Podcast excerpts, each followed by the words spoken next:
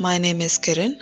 I'm from Ramakrishna Teacher Training Institute, and for today's topic, I have taken administration and its structure. How administration of an organization or a company takes place.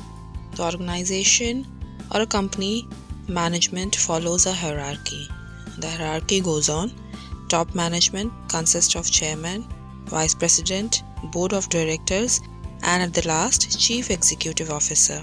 Then comes the middle management, consists of general manager and regional manager if there is a necessity. Third, first line management consists of supervisor, office manager, and then at the last, team leader.